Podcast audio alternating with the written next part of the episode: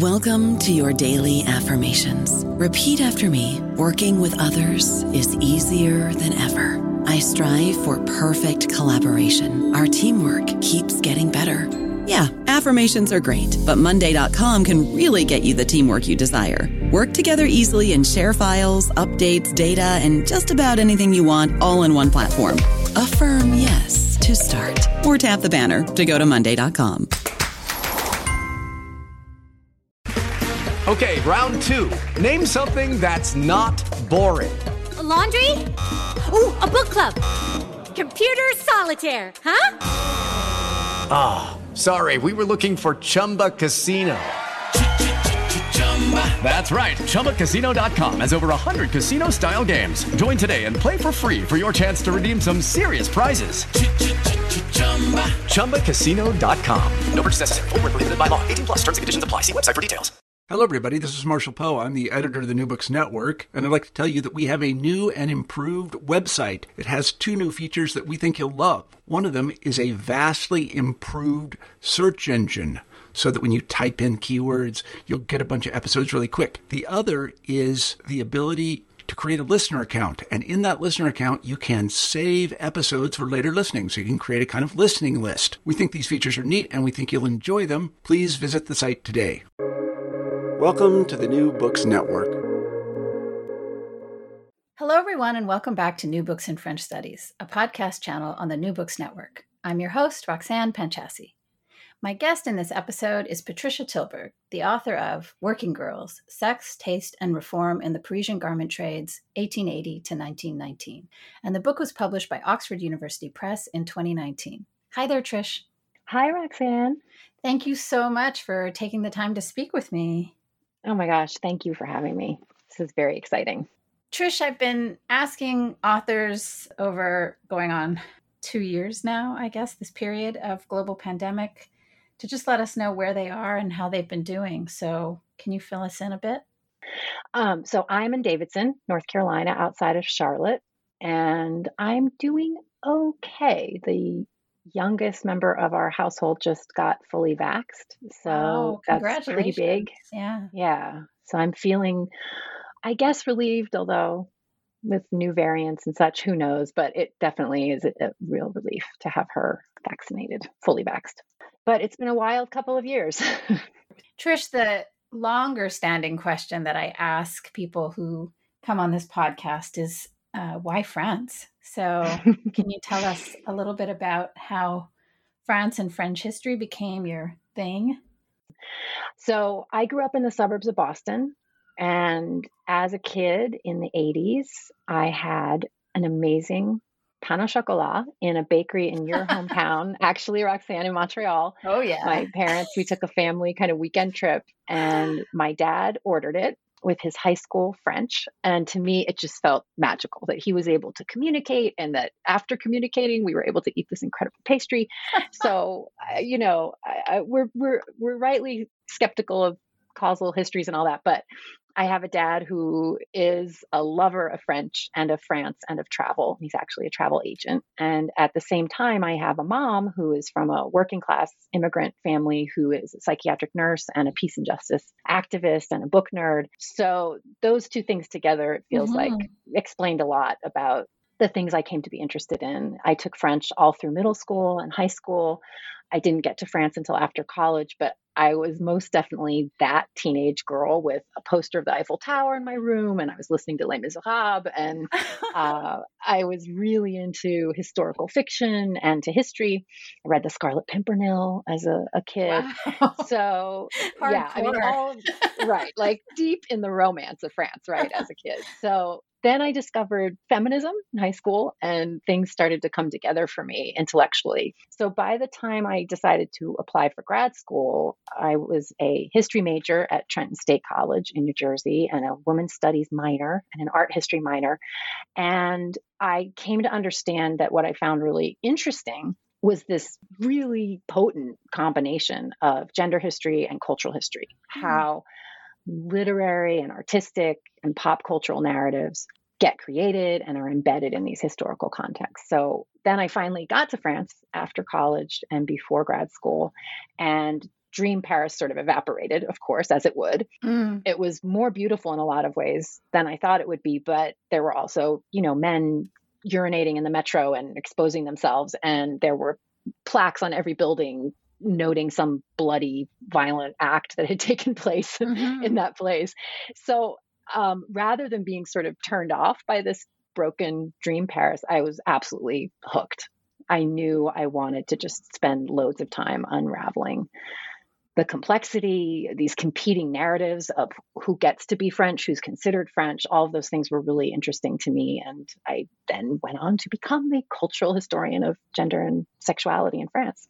I guess I want part two of, um, well, the origin story for this book, which is, you know, I wanted to ask you, Trish, about the relationship between working girls. I love that title, by the way. I can't, it, every you. time I see it on my shelf, I think of that film. Um, with, yeah, uh, with Melanie Griffith. Is that part of the origin story of the title of the book?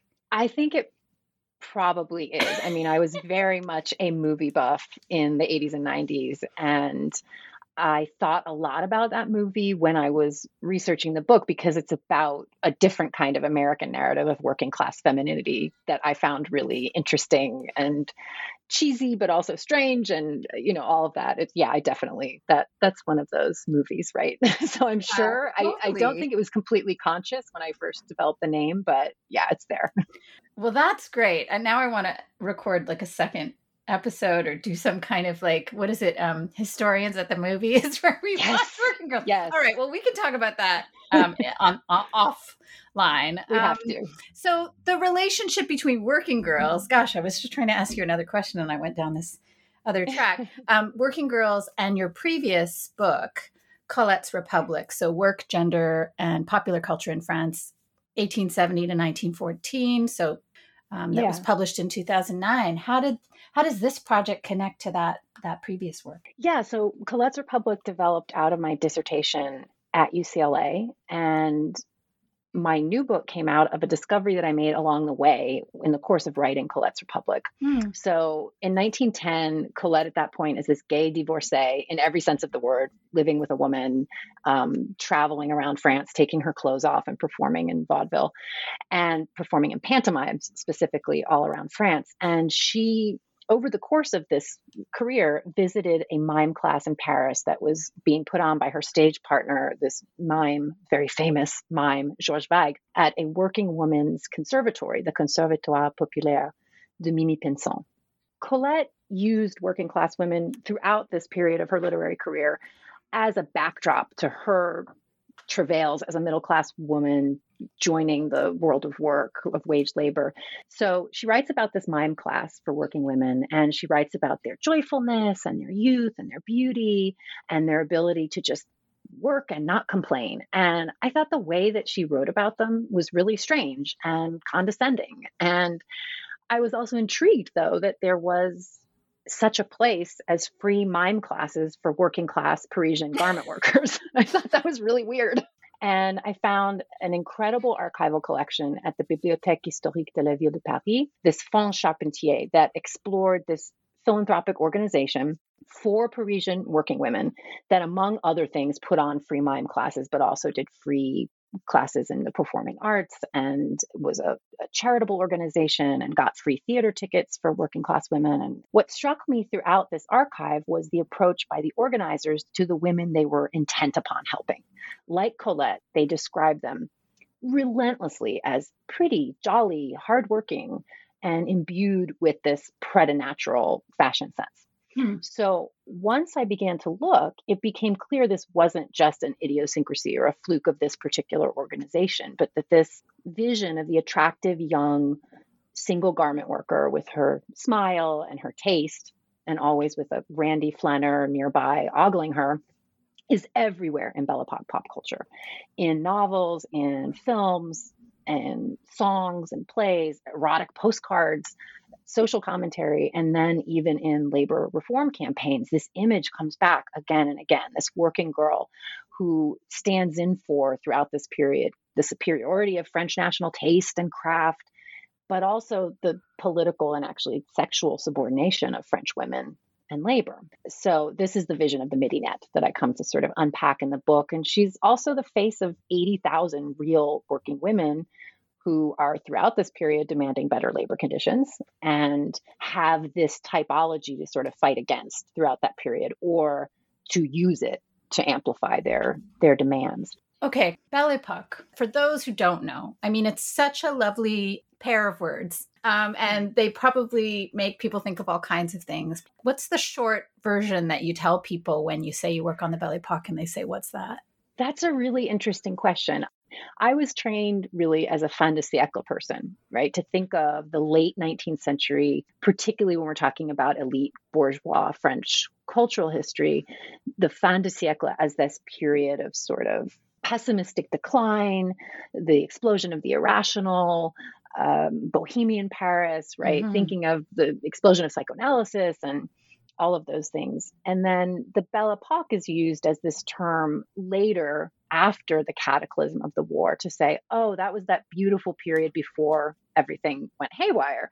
But in fact, of course, it was not beautiful in all sorts of ways. And the the general narrative that many people have, particularly about gender, is that sort of gender completely changes with World War One you know women are cutting their hair and um, smoking cigarettes and changing the oil on their cars and you know we've lost this beautiful long-haired corseted french woman of the of the fin de siècle i stop at 1919 not because the image goes away. In fact i found lots of material about the midinette and mimi pinson throughout the interwar period um, into the 1930s and even 40s people are using this term and beyond I just felt that this seemed like a good way to bracket off this particular turn of the century French investment in a particularly nostalgic vision of France at a particularly tormented and active period in French labor politics. Mm-hmm. This is really the moment in which the French garment trades radicalize and decide to go on strike around 1900 but in the decades before that you know the growing push from unions and um, working class people across france to have modern labor rights and it's not a coincidence that it's in those same decades that the midinette explodes as a pop cultural figure, right? Mm-hmm. This very pretty, um, delectable vision of labor, which is a young single woman who's probably sexually available, who knows how to work hard, but also is not some sort of miserable character, right? Who's going to complain and, and ask for more. And this is exploding at precisely the time that these women were complaining quite a bit in reality, right? Mm-hmm. and taking to the street quite a bit throughout this period. Yeah, it's, I mean, I, I know a little bit about this period, but you know, obviously not as much as you do, Trish, but and I and I know about this figure, or I knew a little bit, but um, and had a kind of image in my mind, but exploring that set of connections between this kind of fantasy and the materialities of working class life and especially working class women in this period is really is really one of the things I find so compelling about the book. And I think fantasy is the appropriate word here mm. because this is very much what I found again and again in these primary sources. There was a clear erotic fantasy on the part of many, mostly middle class men. Mm. About these women. It was a fantasy, but it had incredible political import. Um, and so it's an image that I think 19th century historians and early 20th century French historians have heard of the Midinette, right? She's a figure that pops up everywhere. But it's only relatively recently that she's become this historical phenomenon in her own right. right. And to really figure out first what it means to have a generation, more than several generations of French men, fantasize and eroticize working class women in this very particular way. And then what do the garment workers themselves do with that image? So we've said the word midinette many times now, but um, and I, you know, it's one of those things where I was reading your book and starting out the book, and of course I've heard it. I mean, it, it's like in some songs too, and I guess I hadn't in a very long time gone back to like what does midinette refer to and mean. So can you just tell us so that people who aren't necessarily French speakers, or even those who are, who might be but you know, we don't always stop to think, oh, yeah, that word comes from that. So can you just tell us, Trish? Uh, yeah, like you, I had heard the word and probably even thrown it around a bit. And I think Colette used it at times. So, no, I never really knew for sure what it was. So, midinette comes from the moment that garment workers in Paris tended to be most um, viewed by mostly middle class flaneur and journalists and guys on their lunch break, which was the lunch hour. because of the structure of the garment industry in this period and the geography of the garment industry, many of the main couture houses are sort of in the center of Paris. And at lunch, the you know the doors of these ateliers would just sort of burst open, and all of these women would come out and eat in the park or on a street corner, maybe go into a cafe. And so this becomes this scene that is just repeated. I mean, it is really difficult for me to get your listeners to understand how often this same image of garment workers bursting out of the doors, laughing and heading out to lunch appears in songs, in poems, in silent films, in yeah. um, novels, in stories from this period again and again these rapturous descriptions of these pretty bright eyed girls like rushing out into the street for lunch, quote unquote, although they mostly in these scenes de- never eat or eat very little and just mm. eat a handful of cherries and some french fries and they're very picturesque. Yeah. So midinette comes from this that they these women are so associated with this supposedly magical moment when they fill the streets of Paris with their gaiety and you know lecherous men can watch them and maybe seduce them. And that comes right. again and again in this fiction as well, the seduction scene. So, midinette is the term that emerges a bit later. So, in this period that you're looking at, the later part of the 19th century and into the 20th century, but she is preceded by another figure, mm-hmm. the grisette. And yeah. that whole first chapter is kind of about that shift from the late 18th century figure of the grisette to the midinette. So, do you want to tell us the short version of who that is and how we get from one to the other? When I first found that Colette visiting that mime class, and it was part of this Conservatoire Populaire de Mimi Pinson, which was a bunch of midinette taking a mime class, but Mimi Pinson was the name of the organization. And these women were almost always never referred to by name, but were just called Mimi Pinson. So Mimi Pinson is actually a fictional character from an 1845 story by Alfred de Musset. And she's really the quintessential early 19th century grisette, but the grisette predates even her. It goes back to the 18th century, the vision of a Parisian garment worker who is a figure of passing romance for bourgeois men. And we see this type really explode in the 1830s and 40s as these women became really common cultural currency. So, I do in the first chapter go into that history and then look at the way that the grisette is reactivated in the turn of the century as this deeply nostalgic sign, a sign of romantic longing for a Paris that is seen as lost. And in fact, from the beginning of the grisette, in the 1830s even you can find odes to the grisette that say but they're all disappearing right? It's a sense of a kind of femininity a nostalgic traditional femininity that is disappearing and it's disappearing alongside an older paris. And so the grisette is a really perfect figure for a kind of Haussmannizing paris where paris itself is getting rid of you know bulldozing literally lots of its old neighborhoods. Mm-hmm. and so the grisette is inseparable from that there's a cartoon in my book from the 1880s that shows a kind of new woman, a modern woman in bloomers on a bicycle running over Cupid, this little baby. And she's running over the baby with her bike. And on the side of the road, is this more traditionally dressed 19th century lady in a longer dress and she has a hat box which is very much the sign that you're a, a midinette that you're a garment worker. And the caption basically says something like this one the traditional woman will will save love from that other one basically. Like we these traditional women will be the the savior of love in france. And at the bottom it says mimi pinson um, bless your poverty right? Like that we need to keep those women poor, essentially, and laboring to maintain love. that so that she can be an object of sexual delectation for bourgeois men. Yeah. In a way that the new woman can't, right? The new woman is this castrating feminist virago. And so I do think the reactivation of the grisette nostalgia is is in reaction in part probably to the new woman, but also the the midinette herself is a is a more traditional woman, a less threatening new woman, a less threatening modern woman.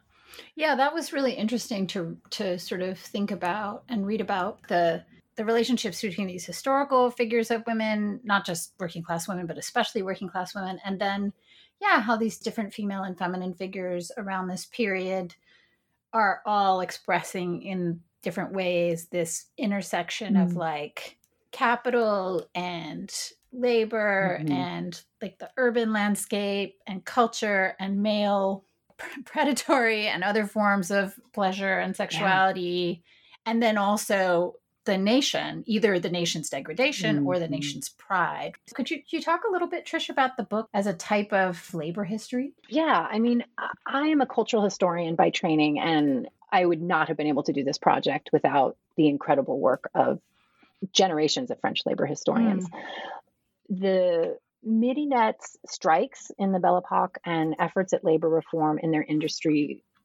were important and significant, but they've often been somewhat side notes to larger labor actions. This was an industry, the garment trades, that was slow to action. Mm. In their day, they were often sidelined and mocked to some extent by even socialist labor organizers. But what I found was that the Midinette as this cultural figure is an outsized presence, right? She's even ubiquitous. But within labor history, she's just this sort of side figure, like, oh, those garment workers didn't really they were slow to unionize they didn't really know what they were doing so on one side we've got cultural historians who've interrogated the parisian picturesque as a modernist invention framed by bourgeois mostly male anxieties about urbanism and industrialization and here the midinette is everywhere right but only as a figure of fantasy and entertainment and sexual adventure on the other hand, you've got labor historians who've produced these voluminous research on working class political movements and social reform and here, Parisian garment workers are there for sure. I don't want to imply that they're not, but they're more sidelined, I think. Mm-hmm. And I, I wanted to try to bring those things together and understand that this very bourgeois Parisian picturesque that includes the midinette as a figure of fantasy actually had real consequences for the way that labor reform, particularly in the garment trades, played out and we see it kind of threaded throughout. And we see garment workers themselves very aware of this image and at times using it, at times rejecting it, trying to push against it, feeling themselves um, boxed into a corner by that vision. So that's what I meant by trying to bring together cultural history and labor history mm-hmm. in that way, right? Trish, we've talked about sources along the way here in lots of different ways. What are the highlights that you would want us to to be aware of in terms of your research and also the relationship between this figure i guess and these actual 80,000 mm. or so um, you yeah. know working women like how you're getting at that through your source material the great challenge for me with this book was finding the voices of these garment mm. workers mm. it's there's a dearth of french working women's autobiographies from this period in contrast to a relative plenty of such documents in the German workers' movement, mm. for example. Um, there are some memoirs there which I was able to look at. I was able to find their voices, though, in unusual places and unexpected places. So, letters to the editor of some of these working women's magazines, for example, that were often, you know, magazines put out by, let's say, this philanthropic organization, but garment workers would write in asking for advice or expressing an opinion about something. Um, and of course, those are edited, and there's all sorts of problems with using that. But I also found speeches and writing by some of the garment workers who became leading labor activists in the strikes of this period. I found um, in the archive postcards from soldiers that they wrote to the garment workers who were helping out with some philanthropic stuff during the war. So I really made an effort to look through these government inquiries on the garment trades that in some cases involved interviews with garment workers themselves. I went to the uh, archives of the Musée des Arts Décoratifs, Mode et Textile, the Musée de la Mode, to look at the archival materials related to various fashion houses and designers like Madeleine Vionnet, who was herself a a former garment worker. Mm. I looked at the police archives. You've got some really great police informant reports that, you know, police informants that are at the union meetings and at the strikes and writing about what they saw, which again, you need to take some of that with a, a grain of salt. And lots of silent films and newsreels, uh, songbooks, Mm. really wonderful collection of songbooks at the, the Bibliothèque Nationale in the Louvois um, site. I made a real effort in the structure of each chapter to often begin with the level of representation, th- this fantasy of these women. So in the second chapter, I'm looking at particularly debates around industry regulation, workplace uh, dangers and such. And so some of the commissions on night work in the garment trades, where all sorts of government inspectors and delegates from the labor dispute board come together to talk about what should we do? Should we outlaw night work? And you also have couturier, very elite couturier in that. And I found in that commission, for example, there were two women, uh, only two women on the commission, and both were 20 something garment workers. One was a seamstress, Clémence Jusselin, and a flower maker, Stéphanie Bouvard. And they both were activists and leaders within their industry in terms of unionizing. One of them created the Flower Workers and Feather Workers Union. And they're at these deliberations in 1900 and 1901. And you can see in the transcript, essentially, of the deliberations that the all the other members are men, government inspectors and couturier, and they're sort of working upon the assumption these are women that we are going to save from the abuses of overwork and low salaries. But again and again, they're coming back to this fantasy of what this work is like and what these women are like. And Bouvard and Jusselin keep trying to kind of get into the conversation. Mm. At one point, they try to talk about the low salaries and that that actually is the main problem that needs to be tackled, right? Like at the end of the day, if they were paid more, all of these other things would, would be okay when they make these criticisms, you would see again and again the couturier like Gaston Worth would enthuse about the special taste of these female workers, right? The, but you're so tasteful. You're you represent France on the national stage. Like, how could it possibly be that you're being paid too little, right? Right. Essentially. So I was interested in the rhetorical investments that are being made, but then how working women try to kind of get themselves into these conversations. Yeah, no, the structure of the book, I mean, it you know starts off chronologically with this sort of backstory of how we get to the Midinette, and then you move through these chapters, you know, sort of in the middle there that really look at that interaction between the images of the Midinette and garment work reform around this period, including things like, well, speaking of lunch, the lunchrooms, the conservatory, you know, different Mhm. kinds of agitation around working conditions. And this issue of national pride and i i could have asked you this earlier trish but you know you just referenced and it's you know key to to chapter 2 but is really also there throughout the book this issue of taste. And you know there are these things that we think of as i mean apart from the fact that it's these are french women and this is set in france and you know the Mhm. parisian landscape and all of those things but you know taste beauty fashion these things that have very particular historical trajectories and meanings in the French context. And I guess, Mm. uh, yeah, I want to ask you about how the Midinette is different from or connected to both, I guess, to, you know, 19th century, turn of the century uh, working women in this in the garment industry in in Britain, you Mm. know, I'm going back to my exam reading list now. So tell me about your relationship to Judy Walkowitz. Tell me about your relationship to Kathy Price. Yeah. I that's all I have right Oh. now. From it was a long time ago. So yeah, and and all the other wonderful historians who I'm sure have worked on these figures. That's great. So one of the historiographical interventions I was trying to to make here was that even as the Midinette's body is constantly again and again being imagined as this consumable piece of the urban pleasure landscape in Paris, essentially, the Midinette did have this weapon, right, of a nationally significant tastefulness that that particularly in this period as France sees itself being bested in most industrial ways by Britain and Germany, particularly, they're really doubling down on. But the thing we do better, right, Mm. than the English and the Germans is our taste and craft. That we have this patrimoine of tastefulness and of craft. So historians have talked a lot about this that the burden of safeguarding French national style in 19th century, particularly rested squarely on the shoulders of the bourgeois woman, the homemaker. But this discourse around French taste, which is absolutely, you know, very, very important, does largely exclude working class women. And I started questioning was this really the case in actuality? Mm. And my research of the midinette suggested that by the early 20th century, the working class Parisienne had assumed a similarly central symbolic role as a guardian of French taste. She was even presented at times by couture tradesmen and by government officials as an antidote to bourgeois feminine consumption because if you think about it, she's this perfect figure of tastefulness because she's not actually wasting anyone's money on buying all of this beautiful, tasteful fashion, mm. right? The the fears about bourgeois feminine consumption, the woman who's kind of ruining her husband by going to the department store and buying obsessively. Garment workers have the tastefulness, have the fashion sense, uphold national taste, and yet they are hardworking, they are frugal, they are not ruining anyone.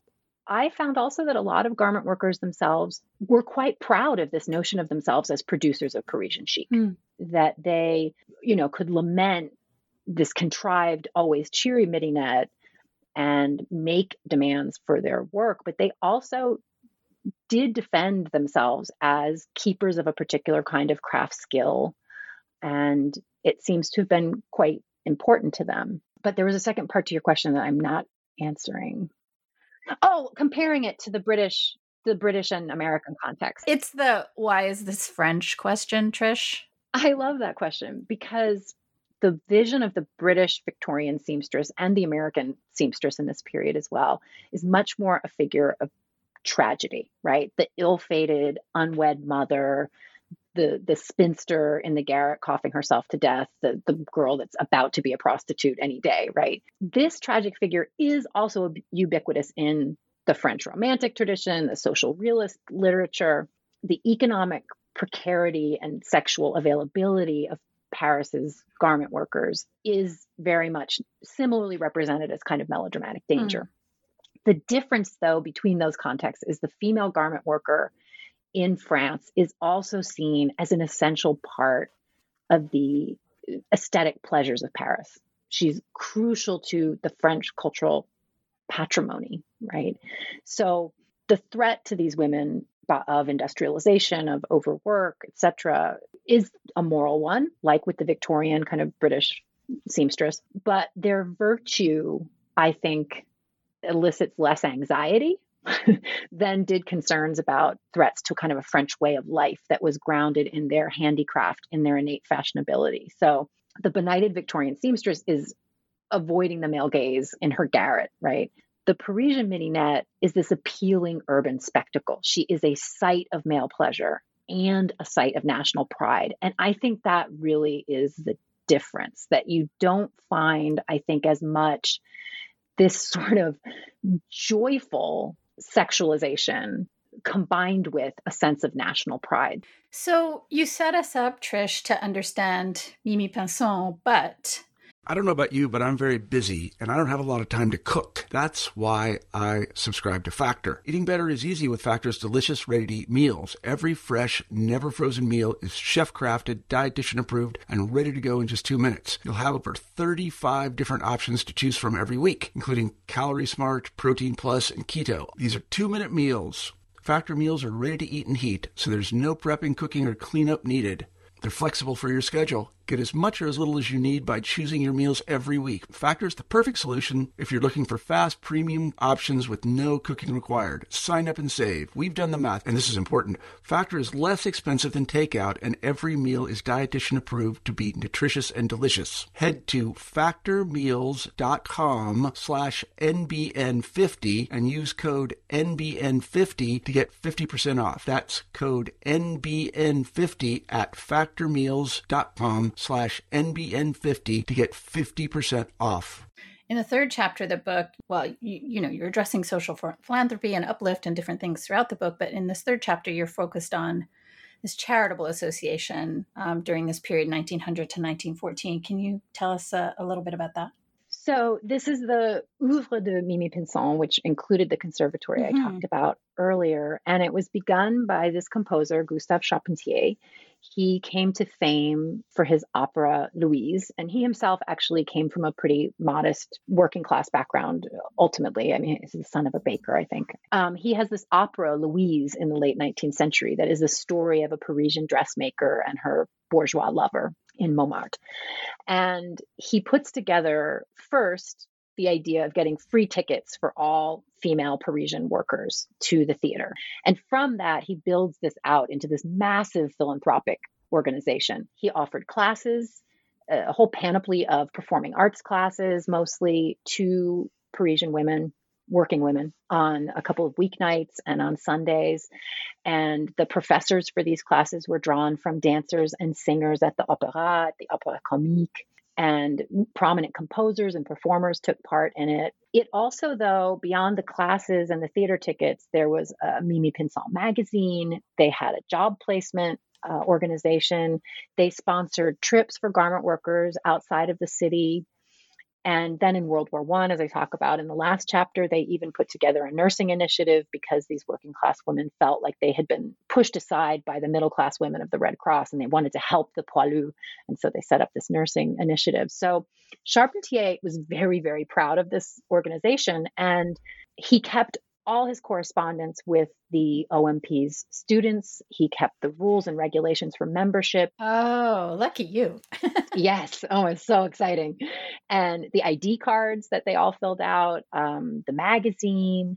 And in these documents, you could see the way that the students, these student workers, are pushing against the organizers have one vision of what this group is going to do for them. The organizers imagine that young, cheerful women who love their work are going to take these classes and then go home to the working class family home and sing songs for their father, right? So that their father doesn't go out to the bar or whatever. The vision here was never that they become professional performers. And Charpentier went out of his way in public to say, don't worry, we're not trying to make professional performers out of these women. Like, this is just to make the working class home a little bit more pleasant in private, he was really proud of the women from his organization that went on to actually become professional performers, and he kept a list of his most successful students.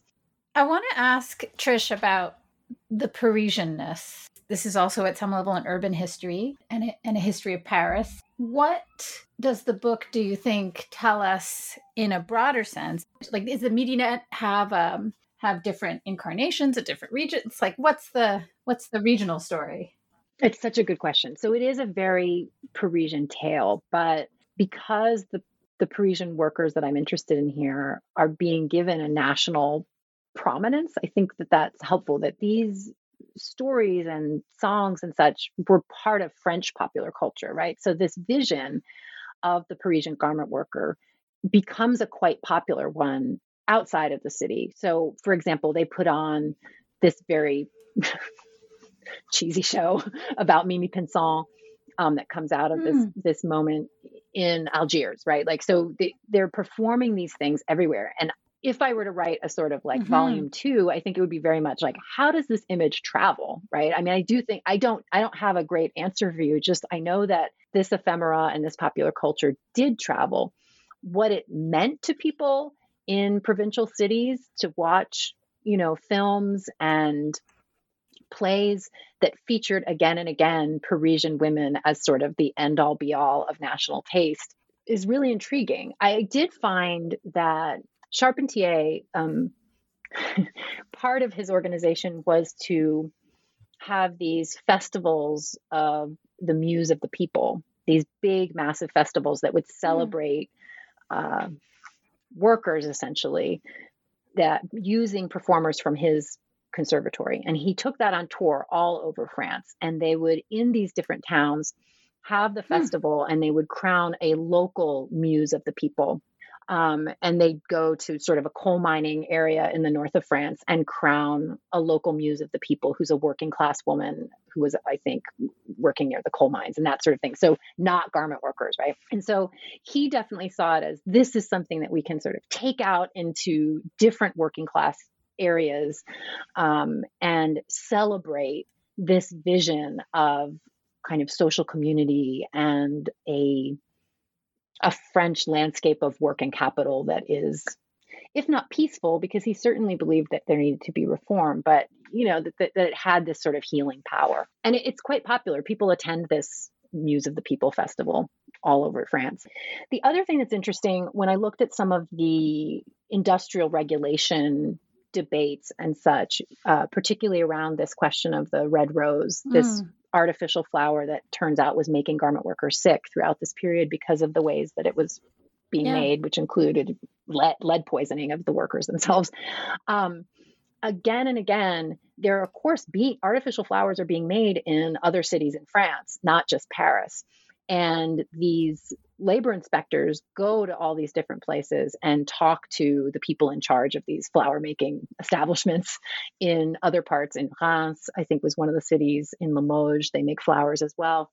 And they're often talking about the fact that these mm. are just not these workers are just not as good as the paris workers that you have to you know that parisian workers come with much more apprenticeship that these women in the provinces just don't have the finesse that mm. the Parisian workers do. So it comes through quite a bit um, when you take when you look at the actual labor discussions that there was a valuation, a, a valuing of the Parisian garment workers' skill that that had like a real kind of monetary value for these industrialists and that comes through in the i talk mm-hmm. about the mm-hmm. franco-british exposition of 1908 in which they sort of put on display in London what is Parisian industry, what is French industry, and it tends to be, well, look how amazing our French fashion workers are, and there's all this um, all this reporting around. In England, the garment industry needs to kind of bring in workers from Paris to kind of teach people how to make corsets and things like that. I don't go into this really fully in the book, but this is a period in which the garment industry in France, uh, the Belle Epoque Parisian workforce, has one of the largest populations of immigrant workers in the country. Russian Jews and Eastern European immigrants are increasingly large part of the workforce in Paris. And I think we have to understand mm. this as a significant context for this nostalgic promotion of a thoroughly French and thoroughly Parisian, as they saw it, white yeah. French female midinette in these decades. So the fifth chapter of the book really gets into this period of the strikes of the mm. first couple of decades of the 20th century and I I found myself, you know, rooting for the militant midinette um, but then yeah. also yeah, seeing the ways that other types of projections and fantasies get made around around that figure of the striking female garment worker mm. and and the thing that uh, came up for me in this chapter i mean apart from you know there's lots of things going on here but but one that i specifically wanted to ask you about was yeah to think about the the midinette in relationship to other male workers mm-hmm. i mean we could talk about other female workers but you know especially in this how male labor so not the bourgeois male right. and maybe it's maybe they they're the same you know in terms of or they share things so that's certainly true with i don't know like the context that i know a little bit about like protective labor legislation in mm-hmm. other places or whatever that you know working class men adopt all kinds of bourgeois attitudes about women yep. when they're talking about women workers. So, I mean, yeah. So you know what I'm getting at. Like, yeah. How does the midinette illuminate our understanding of of labor activism and of the kind of gendered politics of labor militancy? Yeah. In this chapter, I look at this wave of strikes in Parisian couture that go from uh, 1901 up through 1919 and it's almost every year there's some major strike in the garment industry and often it is being started by um, female garment workers and there's these decades of agitation in the needle trades that actually do bring some incredibly concrete reforms. So I do look at the beginning of the chapter at these mostly bourgeois male representations of the striking midinette as a girl out for a lark, as a flirt, looking at, you know, the the coverage in the mainstream kind of bourgeois press of the strikes that are see these women extremely sexualized images. But then, yes, I got into within union circles, within the circles of labor, uh, socialist men, within that kind of world, they're at once replicating some of the bourgeois they're pushing against some of what the bourgeois men are saying they're saying don't just talk about our women in this way right they're their mothers, their sisters. They do defend sort of the honor of the midinette from bourgeois male representation. But at the same time, they absolutely replicate socialist men, men within the sort of union circles, replicate the notion of these women as feather-brained non-activists that they're they're taking to the street because it's fun, because they have a new hat, because they want to most troublingly for these socialist men, because they want to sleep with policemen or middle class men, that they are class traitors essentially. And there's one particular strike where the male head of the union is saying, like, you're not going to get any more than you've already got. We have to end the strike. And the women are pushing back and saying, no, we want to keep going. And the police report says, like, this poor guy is just exasperated. The lady, the girls won't listen to him. But then again, in some of these working class memoirs from this period, I talk about a labor leader named René Michaud, who was a teenager at the time of some of these wartime strikes during World War One. And he recalls very clearly that his factory didn't go on strike until the garment workers, the midinettes, began their strike. And for him, it was the working women, along with some more radical young male workers like him, who made the work time strike, the wartime strike successful. Um, and he remembers even singing in this uh, one of his strike actions, singing a strike song that was written by the Midinette, a Midinette strike song. So it's moments like that that I think have been sort of left out of the labor history. But it was really fun because you see a lot of these women early on saying, like, oh, no, no, no, we're not Midinette. Like, don't call us that. You know, we're just mothers trying to feed our kids and that sort of thing. And by 1918, you see this new brand of Midinette militancy, which says, yeah, we're Midinette and we have our own labor activist culture that's now been going for almost a couple decades. Um, and it was really fun to sort of dig into that and find some of these characters who haven't been prominently depicted in in the historiography. That last chapter, Trish, uh, moves on to to talk about the war and what happens. So if we've got this, you know, militant midinette figure, um, the frivolous figure, you know, this fashionable fit. We've got all of these different versions and takes on, you know, and aspects of the midinette up until 1914. So what does the war do to mm. Mimi Pinson?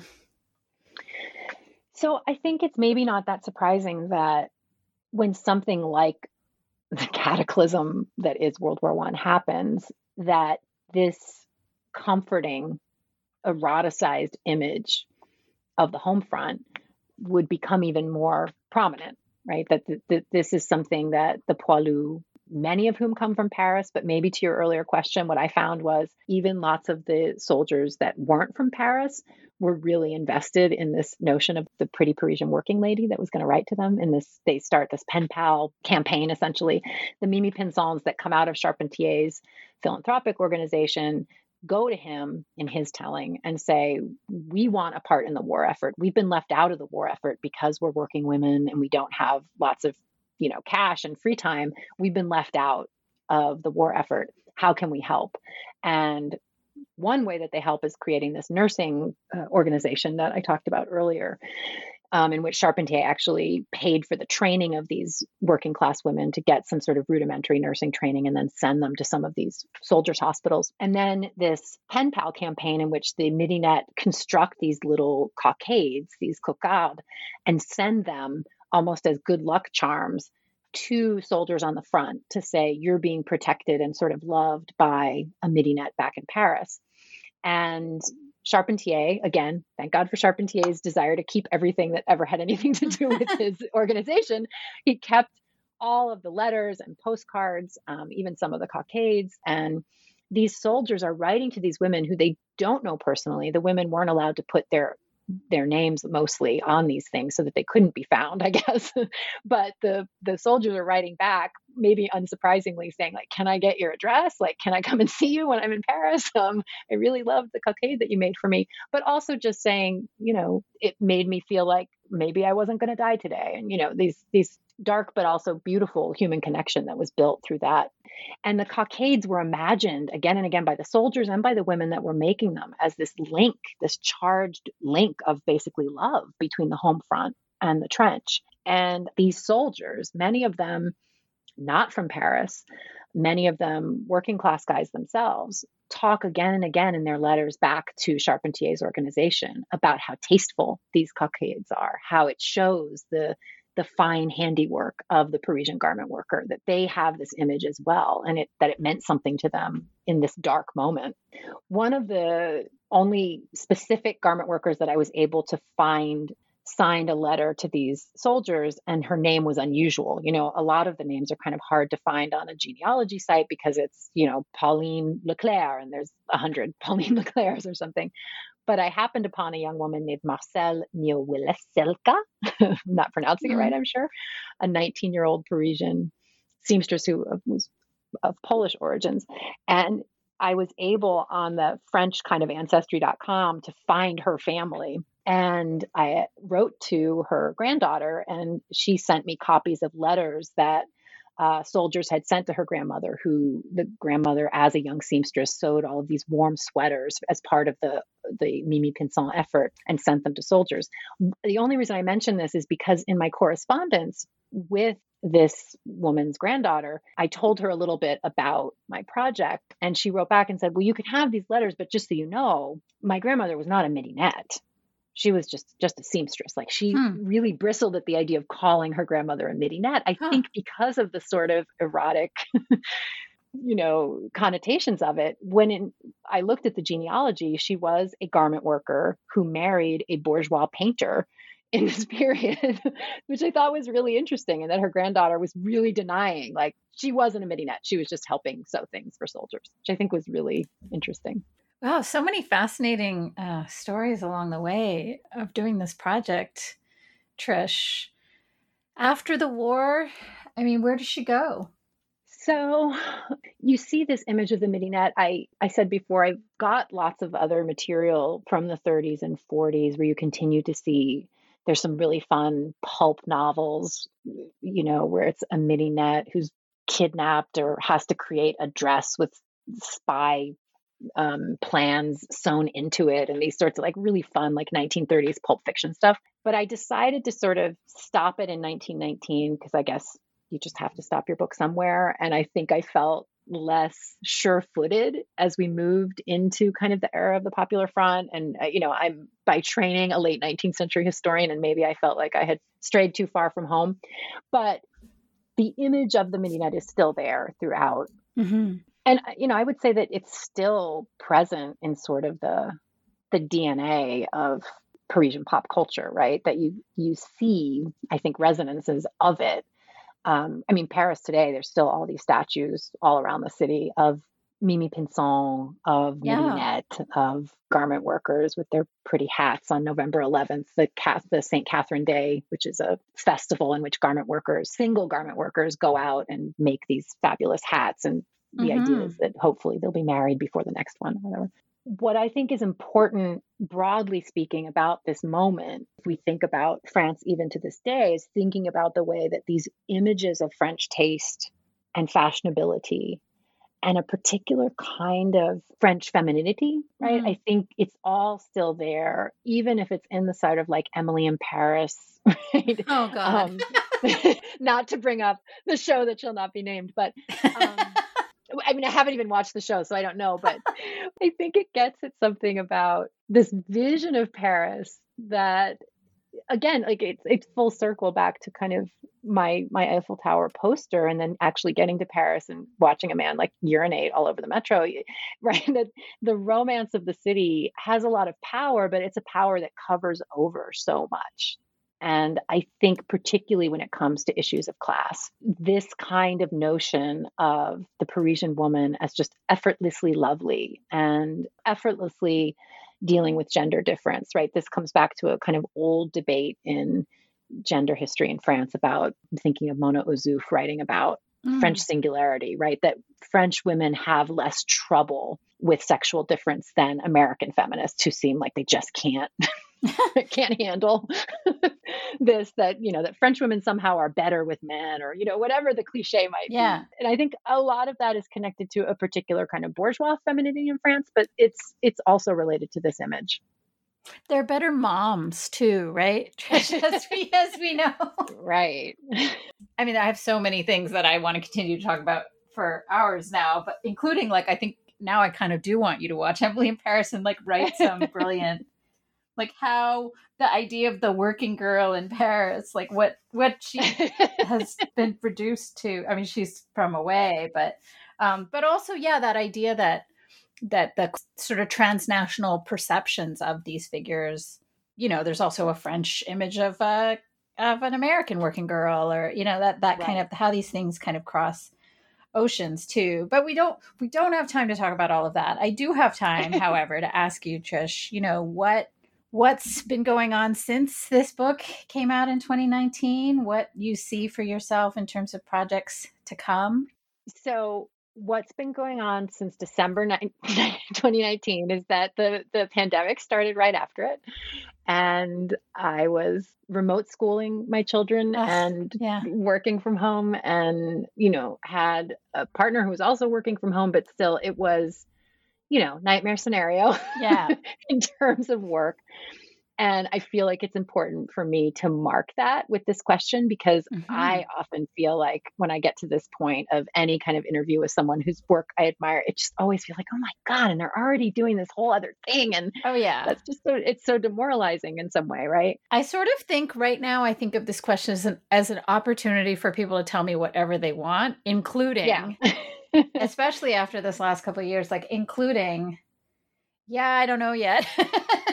yeah. Which is yeah. kind of where I feel like I'm at a lot of the time. So, so my first answer is that, gosh, and this might be like a whole nother podcast that, but I think the pandemic and in the States, at least, like the Trump years, have me thinking really deeply about what the academy even is, like what I'm doing, mm-hmm. right? Like what my job means. Yep. And this is not to say that I'm finding my job meaningless. On the contrary, I'm just trying to sort of the pandemic highlighted for me what are the things that I can do, what mm-hmm. are the mm-hmm. things that I'm good at doing, and what are the things I care about doing.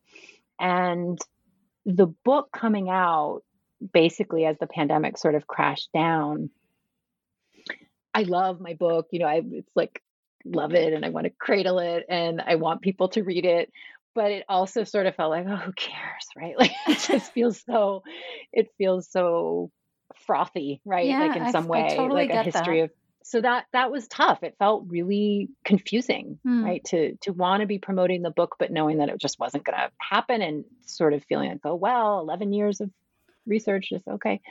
Um, so that's part partly my answer is I think this is a time of really kind of for me thinking through what is the value of you know a monograph 11 years in the making and maybe that's just because that's how i write and you know wherever it might be but the other thing was thinking more about the value of what I do in the classroom. And to that end, I do actually have something that I'm beginning to work on, like very, very beginning, like a little mm. zygote, the beginning of a book project with Tiffany Florvil, whose amazing book, Yay. Mobilizing Black Germany, um, has come out to great acclaim, rightfully so. So Tiffany and I are writing, just signed a contract for a book in Routledge's series, 25 Women Who Shaped, dot, dot, dot. And our book, which will be kind of targeted at undergraduate history courses will be 25 women who shaped European feminisms. And we're really excited. The idea for us of the excitement about this book that we developed together over the course of the pandemic, just talking on Zoom, we've never met in real life, is that books of this genre tend to feature almost exclusively kind of white, cis, heterosexual historical figures, and that European feminisms are often taught as this primarily linear, linear narrative of white feminist progress. And this book really reframes that, and that the teaching of European feminism can highlight and even center I think, uh, feminists of color, non binary, and queer feminists, and expand the geographic focus to encompass spaces of European empire and decolonization. And so it's really, we literally just signed the contract for it, but we're very excited. Oh my God. Like I follow both of you on Twitter. How do I not already know about that? Well, it's a secret. Oh, wait, oh, you're the oh, you're breaking news. This is breaking what? news, Rock. Okay, I was like feeling really, you know, a little sad and a little clueless, but um, now I feel awesome because I'm I'm going to help introduce this amazing project yeah. to the world. That sounds fantastic. And I cannot wait. I call dibs. Yes, I know it's not. French studies, but I don't care. There'll be some French women in there. Maybe There'll be a bunch of French ladies in it. Yeah. So yeah. so yeah, let's talk some more about that. And yeah, I wish both of you um, so many wonderful things as you work on what sounds like a great project. And I and I hear, I mean, all the things you said at the outset in your response to this question. I totally we could have a whole other podcast series on that. So maybe when Yeah. when that other book gets underway, we can talk about it. I've talked about this with some other as colleagues yeah. you know in academia that like how do we think about what we're doing now you know just yeah what what are we doing Yeah, it's a, it's a really big question mark. yeah those questions are so important and i and i am always so grateful when someone like you brings them up in in the course of the interview you never want to like shove people into a corner where they have to say Right. things about what's hard Right. and what's what's challenging but but when people volunteer that i think it's really important for other people to hear other people who are experiencing that kind of thing who Yeah. you know can feel validated and comforted by that but also like the i do know that you know a number of students re listen to this Mm. podcast and podcasts like it and i think it's important for us to reveal that we're people and that there are a lot of cracks in in what we do and how we do it and how this is all set up and that i don't know about you trish but i had a ton of illusions about that before i became a Mhm. a faculty Mhm. member and they have one by 12 been kind of knocked over in different ways and and so yeah i i'm really grateful I don't know if the academy that I imagined ever existed, but it certainly doesn't now. And in Yeah. in some ways, that's that's to the better, right? There are ways in which yes the academy has changed. I mean, just Davidson College in my 18 years here has changed so dramatically in ways that I'm really excited about and proud of. But I do think it's a strange job to be a historian, to be a faculty member at, at an institution of higher learning because we are we are doing labor, but we also sort of convince ourselves over the course of graduate school that we're not, you know, laborers, that we're doing something the life of the mind, right? Is this grandiose project. yeah yeah And then something like the pandemic happens and the balance between home and work collapses and Yeah. you you fully understand that you are like a laborer for an institution that is paying your bills. Not that you didn't understand that before, but you fully kind of feel it, oh right? yeah and and it does it has for me and a lot of people that you know that i work with and i'm friends with in the academy has brought up lots of questions that i think were percolating before the pandemic but it certainly uh, sort of intensified what do i want to do with this interesting and wonderful job you know and what parts of it can i do without to make it viable for me? Well i'm trisha i'm just so grateful that you you took the time to speak with me about about this great book but but also about some of these other things because i i think it's really i mean i've loved every minute of this conversation. oh my god me too. Such a pleasure. Thanks so much